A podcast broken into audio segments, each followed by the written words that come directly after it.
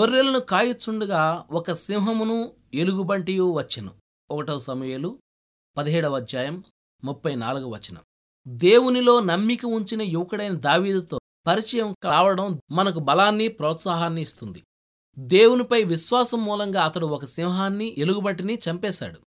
అటుపైన బలాఢ్యుడైన గొల్యాతును కూడా హతమార్చాడు. గొర్రెల మందను చెదరగొట్టడానికి వచ్చిన ఎలుగుబంటి దావీదు పాలిట గొప్ప అవకాశం అయిపోయింది ఆ సింహం వచ్చినప్పుడు అతను గనుక తొట్టుపడి పారిపోయి ఉంటే దేవుడు అతని కోసం ఉంచిన అవకాశాన్ని జార విడుచుకునేవాడే. ఇస్రాయేలీలకు దేవుడు ఏర్పరిచిన రాజుగా ఎన్నటికీ పట్టాభిషేకం పొందేవాడు కాడు. సింహం రావడం దేవుని ప్రత్యేక ఆశీర్వాదమని ఎవరు అనుకోరు. ఇది హడలుగొట్టే సంఘటనే. కాని సింహం మారువేషంలో ఉన్న దేవుని అవకాశం. మనకెదురయ్యే ప్రతి ఆపదను మనం సరైన దృష్టితో చూసినట్లయితే అవన్నీ అవకాశాలుగా మారిపోతాయి. వచ్చే ప్రతి శోధన మన పెరుగుదలకి ఒక మెట్టు.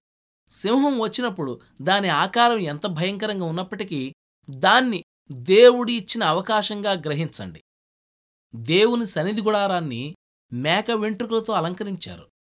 దానిలో ఏ విధమైన మహిమైనా ఉంటుందని చూసేవాళ్ళు ఎవరు అనుకోగలరు? అలాంటి కంటికి ఇంపుగా లేని వాటిల్లోనే దేవుని మహిమ దాగి ఉంటుంది. శోధనల్లో శ్రమల్లో ఆపదల్లో దారిద్ర్యంలో మనం దేవుణ్ణి చూడగలిగేలా ఆయన మన కళ్ళని తెరచునుగాక.